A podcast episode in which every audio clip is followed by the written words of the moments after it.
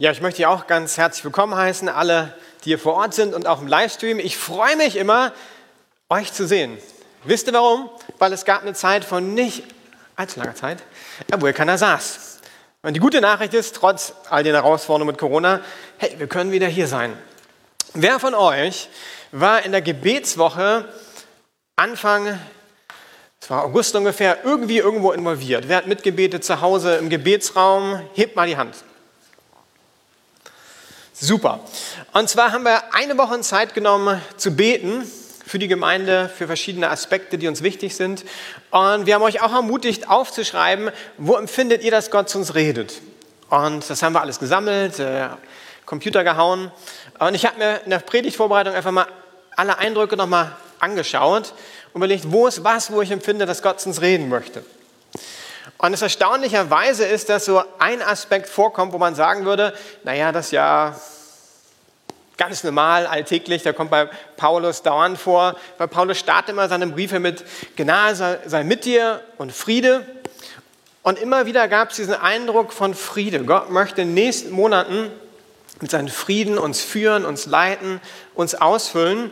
Und dann gab es eine konkrete Bibelstelle, Philipper vier, vier bis sieben. Die aufgetaucht ist. Und als ich so durchgescannt habe, die verschiedenen Eindrücke, bin ich da hängen geblieben und dachte, die Verse nehme ich und über die möchte ich heute Morgen predigen. Spannende Verse, um die zu verstehen, müssen wir kurz eintauchen, wer die geschrieben hat, an welche Gemeinde die ging, weil sonst können wir die nicht wirklich so ganz verstehen. Paulus ist der Autor des Philipperbriefs und wer Paulus kennt, der weiß, der hat eine ziemlich intensive Geschichte. Paulus konnte die Christen eigentlich nicht wirklich riechen am Anfang. Also die Lehren, die gingen für ihn gar nicht. Dass Jesus Christus gesagt hat, er ist am Kreuz gestorben, er ist der Sohn Gottes, das war No-Go. Und er war so bewegt und so ärgerlich, dass er Teil von den ersten Christenverfolgern wurde.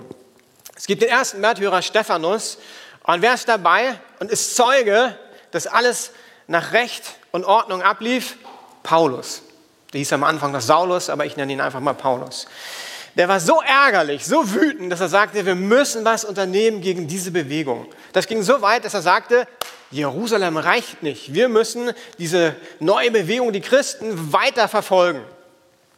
Und deshalb ließ er sich einen Brief ausstellen, das ging, weil die Juden Sonderstatus hatten damals, dass er auch in Damaskus Christen verfolgen kann. Kann man sich heute nicht vorstellen, hat sich einen Brief geholt und wusste, zack, los geht's, dann nehme ich die gefangen und dann geht's da richtig ab. Auf dem Weg nach Damaskus kam dieses äh, berühmte Erlebnis, viele kennen das, haben es vielleicht schon nachgelesen in der Bibel, wer es nicht kennt, ganz kurz, eine Lichtsäule kam vom Himmel herab, mitten auf dem Weg nach Damaskus. Paulus ist geblendet und eine Stimme vom Himmel kommt, Paulus, Paulus oder Saulus, warum verfolgst du mich? Und das war der Moment, der Paulus sein Leben komplett auf den Kopf gestellt hat. Er wurde blind, konnte nichts sehen, ist dann nach Damaskus, da kam ein Christ, hat für ihn gebetet. Er konnte wieder sehen und er merkt, Jesus Christus ist nicht nur irgendwie eine Lüge oder irgendwie eine Geschichte, sondern das ist Wahrheit. Und er wird vom Christenverfolger zu einem der Leiter der Christen. Zusammen mit Barnabas macht er Reisen, wo er Gemeinden gründet. Und auf der zweiten Reise kommt er in Philippi vorbei. Philippi ist eine römische Stadt, oder zumindest viele ehemalige römische Soldaten leben da. Und wie es so bei ihm ist, er predigt, ist nicht alles so einfach, kommt man her drauf, er landet auch im Gefängnis auf dem Weg der Gemeindegründung, aber sie starten eine Gemeinde in Philippi. Und damals war es so, Paulus hat eine Gemeinde gegründet und ist dann weitergezogen. Und währenddessen gab es immer wieder Konflikte, Herausforderungen und er landete im Gefängnis. Und die Gemeinde in Philippi, die sagte dann, Mann, das ist doch unser Paulus. Da müssen wir Geld sammeln und haben eine Sammlung gemacht und die an ihn im Gefängnis geschickt. Die ist auch angekommen, äh, zu Fuß damals noch, gab ja keine Überweisung. Und er schrieb einen Brief, und das ist der Philipperbrief, wo er sich bedankt für die Sammlung. Und der Brief, wenn ich ihn zusammenfassen würde, hat für mich zwei ganz wichtige Aspekte. Ganz klar kommt raus, Paulus liebt die Philipper. Und er liebt Jesus. Und ich glaube, es gibt keinen Brief von Paulus, wo so oft das Wort Freude vorkommt. Ich ermutige euch, ihr könnt in der Apostelgeschichte die äh, nachlesen, die Gründung der Gemeinde und dann den Philipperbrief hinterher, dann habt ihr so ein bisschen Überblick. Und da kommt wirklich rüber, Paulus liebt diese Gemeinde. Und er liebt Jesus Christus. Und das ist sein Grund, sich zu freuen. Erfreuen an der Gemeinde, freuen an Christus. Und der Mittelpunkt vom Philipperbrief ist ein Christus-Hymnus, wo es um Jesus Christus geht. Und diese vier Verse sagen eigentlich ganz viel aus über das Leben von Paulus. Und darum habe ich euch eine kleine Einführung gegeben. Und ich lese die Verse mal vor. Philipper vier, vier bis sieben. Und ich habe den Text bewusst ausgewählt, weil wir ja auch in der Corona-Krise sind. Und die Gemeinde in Philippi, die hatte auch ihre Herausforderungen. Die war nur ein bisschen krasser als bei uns, weil die Verfolgung von Christen war nicht nur zu Beginn der Gemeinde, die zog sich hin. Die Christen in Philippi waren nicht so angesehen. Es gab Ärger, es gab Stress, es gab Verfolgung. Und jetzt kommt der liebe Paulus, schreibt diesen Brief und in diesem Brief diese vier Verse. Irgendwie doch, äh, naja, ich lese sie mal vor. Stellt euch das Szenario vor und dann sagt Paulus, freut euch im Herrn. Ich betone es noch einmal, freut euch. Lasst alle sehen, dass ihr herzlich und freundlich seid. Denkt daran, dass der Herr bald kommt. Sorgt euch um nichts, sondern betet um alles. Sagt Gott, was ihr braucht und dankt ihm. Ihr werdet Gottes Frieden erfahren, der größer ist, als unser menschlicher Verstand es je begreifen kann. Sein Friede wird eure Herzen und Gedanken im Glauben an Jesus Christus bewahren. Ich möchte für die Predigt beten. Gott, ich danke dir für diese Gemeinde, die auch in einer herausfordernden Situation war. Viel krasser als bei uns, jetzt mit Corona, aber auch eine Herausforderung. Und ich möchte beten, dass du uns hineinnimmst in diese vier Verse, aber auch hineinnimmst ins Leben von Paulus, in die Gemeinde nach Philippi. Und dass du einfach zu uns sprichst durch deinen Heiligen Geist. Amen. Also ihr werdet merken, es sind drei kleine Punkte und ich finde die brandaktuell. Freut euch, seid sichtbar, macht euch keine Sorgen. Und das ist total passend für Corona. Und da komme ich immer wieder drauf zu sprechen. Vers vier, freut euch im Herrn, ich betone es noch einmal, freut euch. Ziemlich einfach und auch noch gedoppelt. Jetzt stellt euch die Situation vor, eben mit Verfolgung. Es gab auch noch Stress in der Gemeinde, lesen wir im Philipperbrief, so zwei Frauen, die irgendwie nicht miteinander konnten, richtig Streit. Und was sagt Paulus? Mitten in der Situation, Freunde, freut euch im Herrn. Aber freut euch. Das ist wie zwei Ausrufezeichen, das sagt, hey, es gibt hier einen Perspektivwechsel. Schaut nicht auf die Herausforderung, sondern auf das Erlösungswerk Jesu Christi. Jetzt sind alle, die schon länger Christen sagen, ja Klaus, das ist jetzt nicht so viel Neues, das Erlösungswerk Jesu Christi, das ist ja jeden Tag. Das stimmt, bei Paulus war das nur anders. Paulus geht davon aus, dass wenn wir auf Jesus schauen, automatisch unser Herz verändert wird. Wir werden das bei ihm sehen, in seinem Leben ist das auch so. Er schaut auf Jesus, was er für ihn getan hat, es bewegt sein Herz. Und darum sagt er, wie kannst du dich freuen? Ja, schau jetzt nicht auf all das um dich rum, sondern schau einfach mal auf Jesus. Darum war ich dankbar für die Lobpreislieder am Anfang, die gingen viel um Jesus. Und wenn Paulus an Jesus denkt, dann ist das Kapitel zwei, sechs bis elf. Er, der Gott in allem gleich war, Jesus Christus, und auf einer Stufe mit ihm stand, nutzte seine Macht nicht zu seinem eigenen Vorteil aus. Im Gegenteil. Er verzichtete auf alle seine Vorrechte und stellte sich auf dieselbe Stufe wie ein Diener. Jesus wurde einer von uns, ein Mensch wie andere Menschen. Er erniedrigte sich noch mehr im Gehorsam gegenüber Gott, nahm also den Tod auf sich. Er starb am Kreuz wie ein Verbrecher. Deshalb hat Gott ihn auch so unvergleichlich hoch erhöht und hat ihm als Ehrentitel den Namen gegeben, der bedeutender ist als jeder andere Name. Und weil Jesus diesen Namen trägt, werden sich einmal alle vor ihm auf die Knie werfen. Alle, die im Himmel, auf der Erde und unter der Erde sind. Alle werden anerkennen, dass Jesus Christus der Herr ist und werden damit Gott, dem Vater, die Ehre geben. Diese Botschaft bewegte Paulus. Wenn er die Botschaft hörte, passierte was am Herzen. Er dachte zurück an damals, Damaskus. Als der Moment kam, das Licht auf ihn fiel. Er merkte, Jesus ist real. Er lag daneben, er ist vorbeigelaufen. Er hat Jesus gar nicht gesucht, aber Jesus hat ihn gefunden. Jetzt die Frage an dich, was bewirkt der Text in dir? Das ist jetzt ein bisschen unfair, weil ihr konntet den nicht lesen und nicht darüber meditieren. Einfach Zeit nehmen. Gerade auch, wenn du vielleicht länger unterwegs bist mit Jesus. Was bewegt der Text in dir?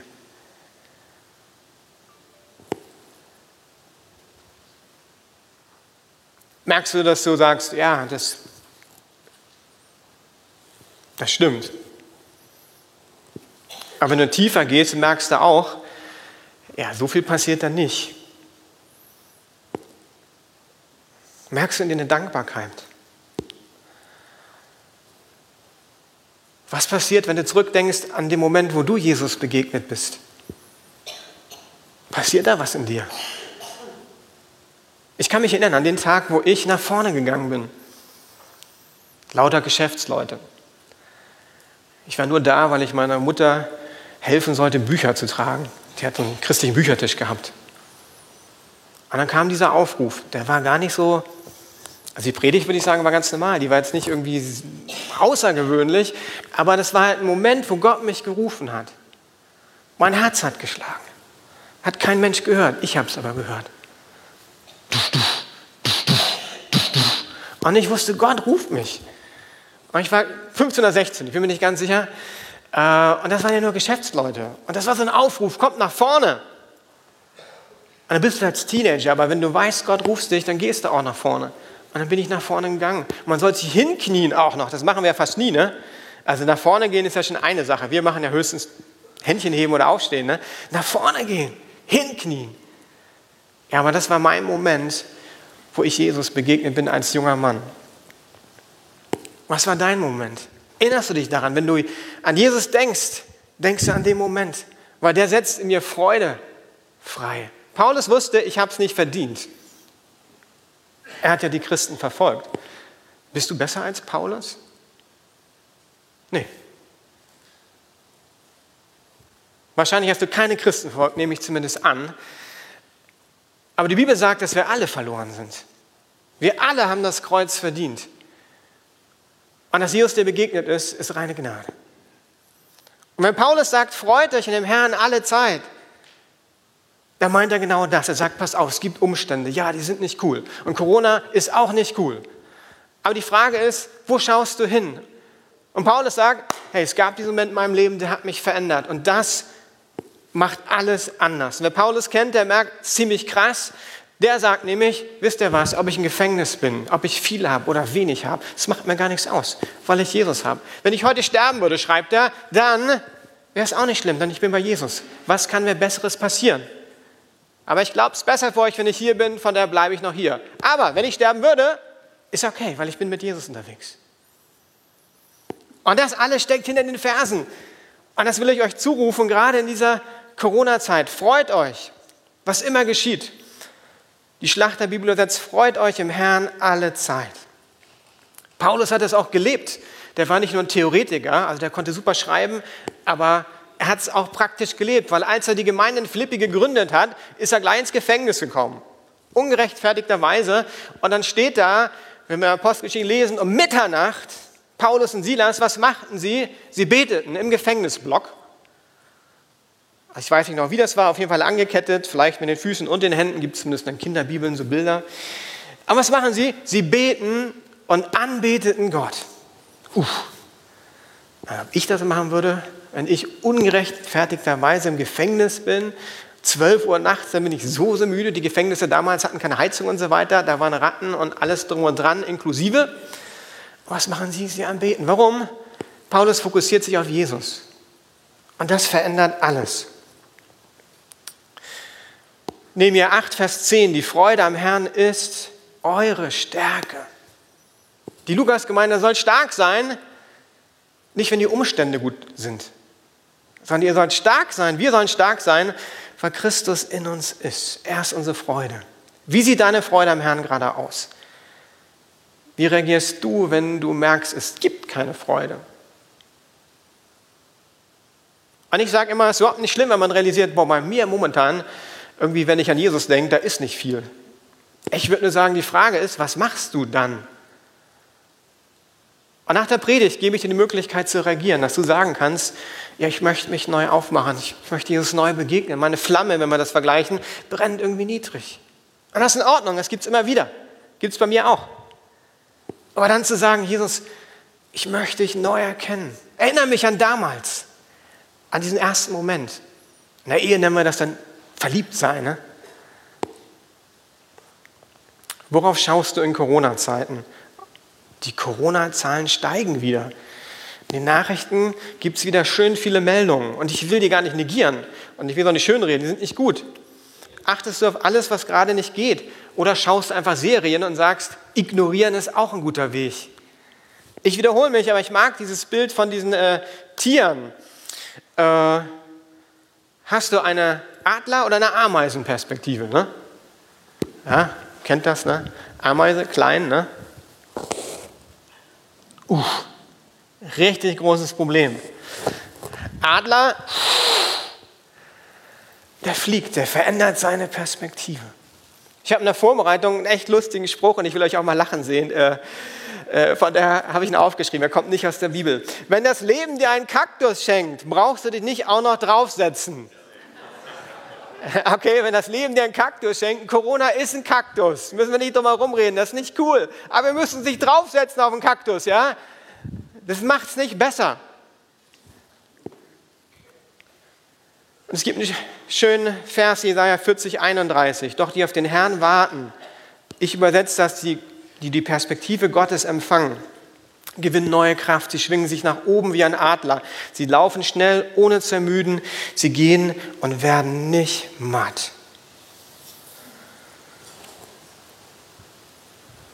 Gott suchen, sagen, ich hab's nicht. Das ist in Ordnung, wenn du es nicht hast. Das Problem ist aber, wenn du nichts machst, ja, dann kommst du dem Kaktus immer näher. Dann wird es keine gute Woche, kann ich dir garantieren. Und deshalb sagt Paulus, hey, schau auf Jesus. Andreas Kepler formuliert das ganz gut. Gott hat dir Freude in dein Herz gelegt. Lass dir deine nicht von den negativen Ereignissen rauben. Bleibe in der Gegenwart Christi. Er schenkt dir echte Freude. Und das ist meine Ermutigung. In der Gegenwart Christi bleiben. Komme ich ganz zum Schluss wieder drauf. Ich glaube, das ist der Schlüssel. Jesus zu hören, ihn zu sehen im Alltag. Und das heißt gar nicht, dass du eine Stunde jeden Tag beten musst. Aber dir Zeit nehmen, immer wieder, vielleicht eine Minute, fünf Minuten, zehn Minuten, dich zu connecten. Zu sehen und zu hören. Und wisst ihr was? Ich schaffe das auch nicht immer. Ich bin mitten im Boot mit euch und kein Deut besser als alle, die es nicht schaffen. Also freut euch. In Corona, zweiter Aspekt, seid sichtbar. Vers fünf, lasst alle sehen, dass ihr herzlich und freundlich seid. Denkt daran, dass der Herr bald kommt. Logisch. Also Freude muss sichtbar werden, ne? Oder sollte sichtbar werden. Alle sollen sehen, dass die Lukas-Gemeinde mitten in Corona-Zeiten herzlich und freundlich ist. Ne? Kaktus setzen heißt meckern, murren und knurren. Deine Nachbarn, deine Arbeitskollegen, deine Mitschüler, deine Mitstudenten sollen sehen, du bist anders. Warum? Weil wir einen Perspektivwechsel vorgenommen haben. Wir sehen nicht mehr nur uns. Durch Christus sehen wir die anderen auch. Wir sind keine U-Boot-Christen. Kennen manche das Beispiel, ne? Sonntags taufen wir auch. So ein Smiley. Boah, da sind sie wieder, meine Homies. Meine Freunde. Oh, Arbeit, Schule, Uni. Die sind echt anstrengend. Kaktus. Oh ja, oh ja. Mit Jesus connecten. Wie sieht Jesus deine Arbeitskollegen? Freundlich, sichtbar. Ich glaube, auch wir als Gemeinde müssen dann gucken. Ich habe mit den Senioren gesprochen, habe ich letzte Woche im dritten Gottesdienst, glaube ich, gesagt, dass wir merken, für die ist es auch herausfordernd, dass die Corona-Krise nochmal in die zweite Runde geht, sage ich mal. Wir haben ja am Anfang so eine Datenbank gehabt, wer hilft, die ist dann ausgelaufen, weil wir gemerkt haben, oh, wir brauchen gar keine Hilfe mehr. Und jetzt merken wir, ups, das geht ja eine zweite Runde. Ich glaube, es wird wieder Geschwister brauchen, die sagen, hey, ich rufe Senioren an, ich besuche meinen Senior, weil die natürlich zu Hause sind, die gehen nicht zur Arbeit. Und ähm, ja, manche sind dann eben den ganzen Tag zerhauen. Dann gibt es noch das Telefon, das ist eine gute Erfindung. Aber da merke ich auch hier als Gemeinde, ja, es gibt nicht nur uns, es gibt sozusagen verschiedene Generationen auch. Paulus erinnert in diesem Punkt an einen Aspekt, über den predigen wir nicht viel. Und zwar sagt er so ganz im Nebensatz, denkt daran, dass der Herr bald kommt. Die ersten Christen hatten eine starke Naherwartung, die dachten wirklich, Jesus kommt wieder in unserer Lebzeit. Da sagt Paulus, hey, Jesus kommt wieder und dann müssen wir Rechenschaft geben für unsere Taten. Baut er so nebenbei ein.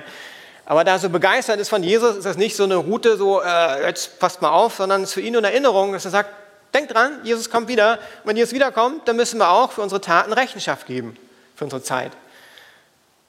Also erinnert uns Paulus mit einer Corona-Krise, pass auf, eines Tages komme ich wieder und ähm, Netflix-Serien zu sehen, das wird dir pff, vielleicht im Himmel dann nicht zu viel bringen, ja? Äh, wobei ich nichts gegen Netflix habe, muss ich sagen. Ich habe selbst Amazon Prime, also äh, keine Angst, ich äh, verurteile das nicht. Das ist nur Bewusstsein, ja, Zeit ist auch limitiert. What a challenge.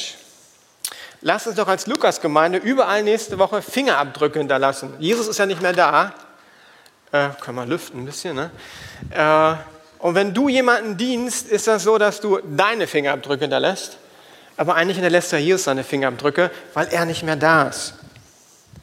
Hans-Peter Reuer hat gesagt, ein Leben aus Glauben macht einen unsichtbaren Gott sichtbar. Ein Leben aus Glauben macht einen unsichtbaren Gott sichtbar. Und das bist du. Wenn Lea unterwegs ist in der Stadt, wird sie Fußabdrücke oder Fingerabdrücke hinterlassen. Und das sind die Fingerabdrücke Jesu. Und das ist unsere Challenge nächste Woche. Und das ist meine Challenge. Und jetzt sind wir schon beim letzten Punkt. Macht euch keine Sorgen. Herr Paulus ist ja immer wieder ganz schön krass. Seid um nichts besorgt, um nichts, sondern in allem sollen durch Gebet und Flehen mit Danksagung eurer Anliegen vor Gott kund werden. Dann wird der Frieden Gottes, der weit über alles Verstehen hinausreicht, über eure Gedanken wachen und euch in euren Innersten bewahren. Euch, die ihr mit Jesus Christus verbunden seid. Krass. Seid um nichts besorgt, und der Friede Gottes wird unser Innerstes bewahren. Finde ich toll, aber nicht einfach zu leben. Äh, letzte Woche habe ich nicht, ich nicht immer geschafft, diesen Frieden zu haben. Gehe ich ohne weiteres zu. Da gab es Momente, wo ich bewegt war, habe einen Fehler gemacht, den ich gemerkt habe. Dann habe ich mich richtig über meinen Fehler geärgert. Meine Familie hat mich probiert, da rauszuholen, aber irgendwie, ich habe dann noch äh, gebetet, aber das war echt schwer für mich. Wie soll das funktionieren? Paulus gibt ein paar Tipps. Also erstens, in jeder Lage beten. Gott sagen, was wir brauchen. Easy. Ich glaube, das kriegen viele von uns hin. Zu ihm flehen. Boah, flehen ist ja so ein Wort, eher altdeutsch. Aber wir dürfen flehen. Flehen heißt, dass du laut, voller Energie sagst, wo es hapert. Wenn du einen Wald hättest, könntest du in den Wald gehen, einfach mal eine Runde schreien. Oder flehen heißt, auf die Knie gehen, einfach weinen, Gott das sagen, wusste nicht gut gehen. Ehrlich sein heißt für mich flehen. Und dann sagt er, das Ganze kombinieren wir mit Dank. Das ist so der erste Schlüssel für den Perspektivwechsel wieder von Paulus. Er sagt, bitten mit Danken verbinden. Und dann habe ich überlegt, ich bin ja Pastor, äh, wie, wie gut bin ich denn da drin, Bitten mit Danken zu verbinden? Und dann bin ich erstmal ruhig geworden und gedacht, ja, was ich normal mache, ist, ich habe erst so Zeiten, wo ich danke und dann habe ich Zeiten, wo ich bitte. Aber diese Verbindung, also zu sagen, ich habe mal extra ein Beispiel aufgeschrieben, äh, Gott, ich danke dir, dass du mein Helfer bist und mir bei der Arbeit helfen wirst. Also in einem Satz wirklich Dank verbinden mit dem Anliegen. Gott, ich danke dir, dass du mein Tröster bist. Und dass du mich trösten wirst. Gott, ich danke dir, dass du sogar verstehst, wie Hausaufgaben funktionieren. Du warst selbst mal Schüler. Und ich danke dir, dass du mir helfen wirst. Das ist wieder ein Perspektivwechsel.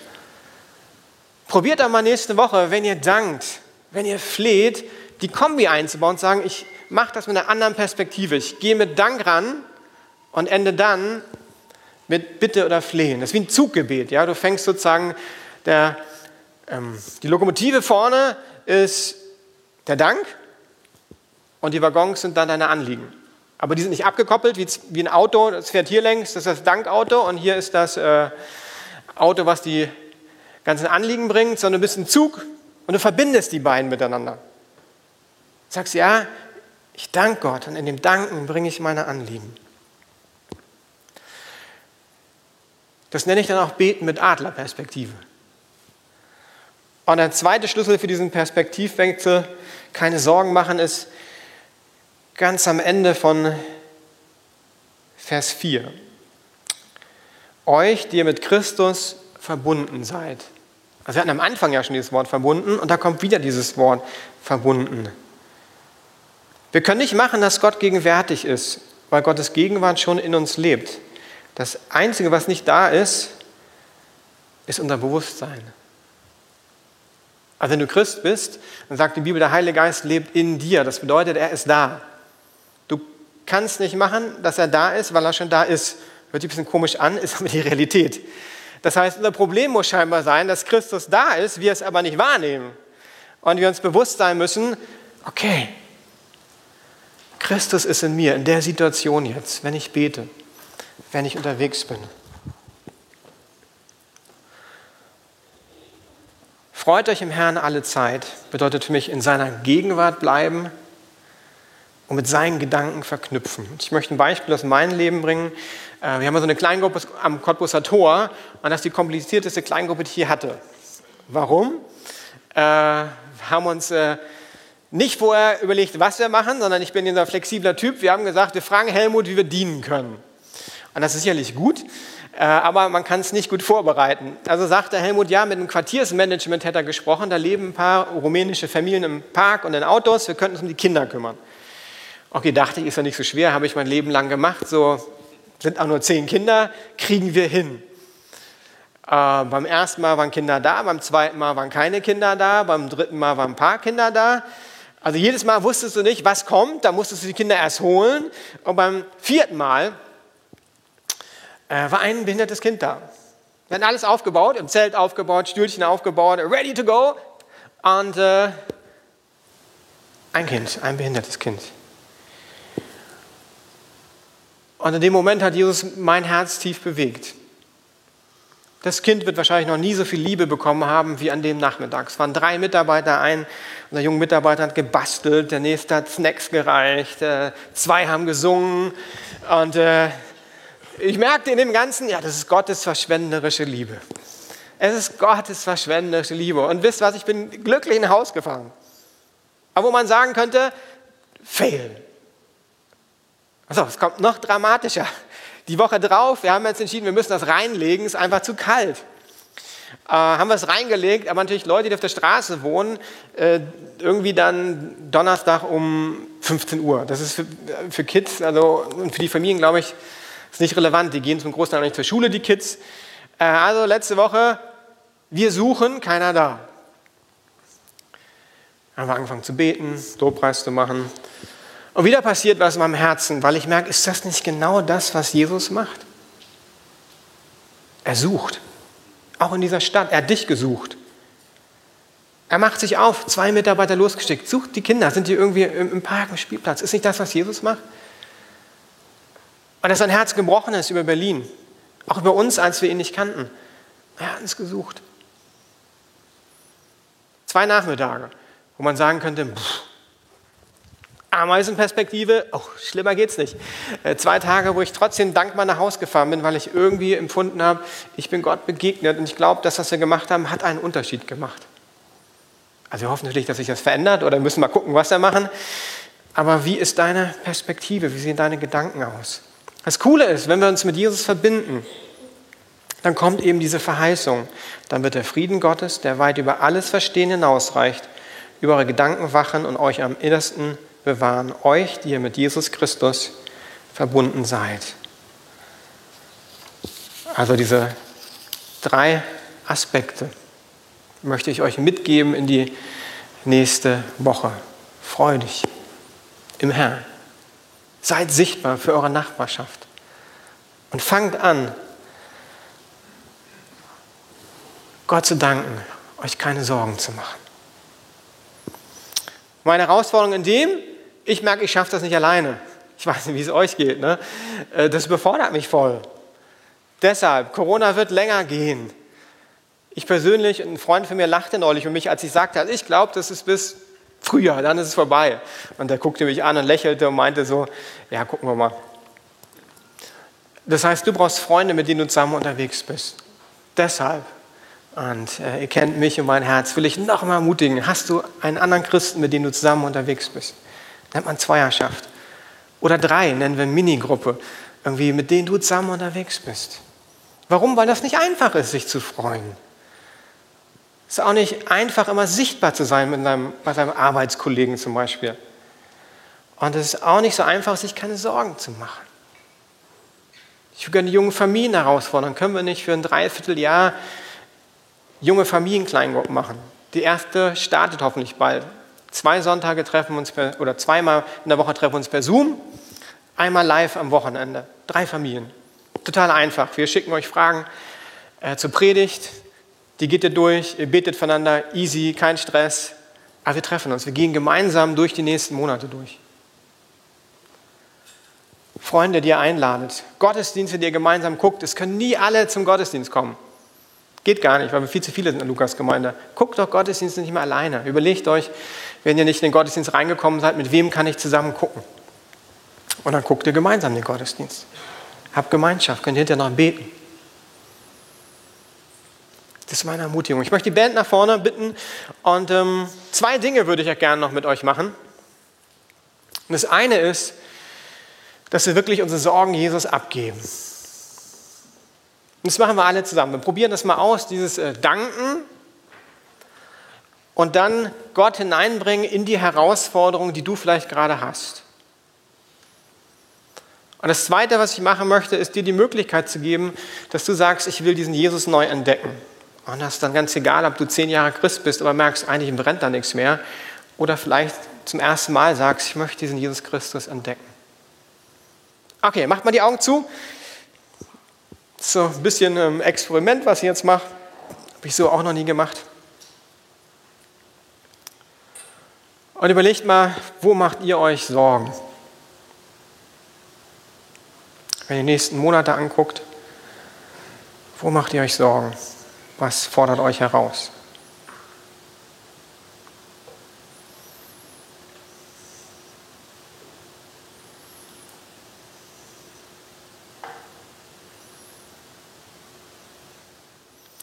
Okay, wenn ihr den Punkt habt, dann überlegt jetzt, was ist die Eigenschaft Gottes, für die ich danken kann, die ich jetzt mit diesem Punkt verknüpfen kann. Also wenn wir an dieses Zuggebet denken, welche Eigenschaft, welche Charaktereigenschaft Gottes kann ich jetzt als Lokomotive nehmen? Die Treue Gottes, die Gnade Gottes, die Liebe Gottes, Jesus als Hirte, Jesus als Versorger, können auch Namen sein von Jesus, die irgendwie Charaktereigenschaften transportieren. Und da möchte ich, dass ihr alle auf dem Platz einfach leise probiert, das mal zu machen. Dass ihr erst die Charaktereigenschaft Gottes ausbetet. Gott, ich danke dir, dass du treu bist. Ich danke dir, dass du mich siehst. Und ich danke dir, dass du meine Einsamkeit siehst und ich bringe dir das. Und ich bitte und danke, dass du die ausfüllen wirst.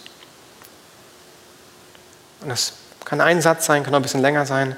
Einfach, dass ihr alle gleichzeitig, keiner guckt, jetzt einfach im Herzen still betet.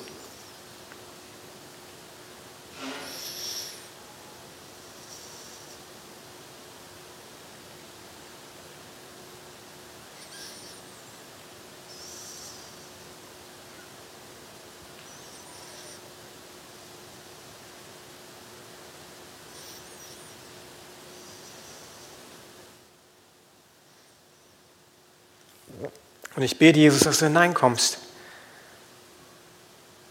in der nächsten Woche. Dass deine Treue, deine Liebe, deine Gnade, deine Leitung als Hirte offenbar und sichtbar wird. Amen.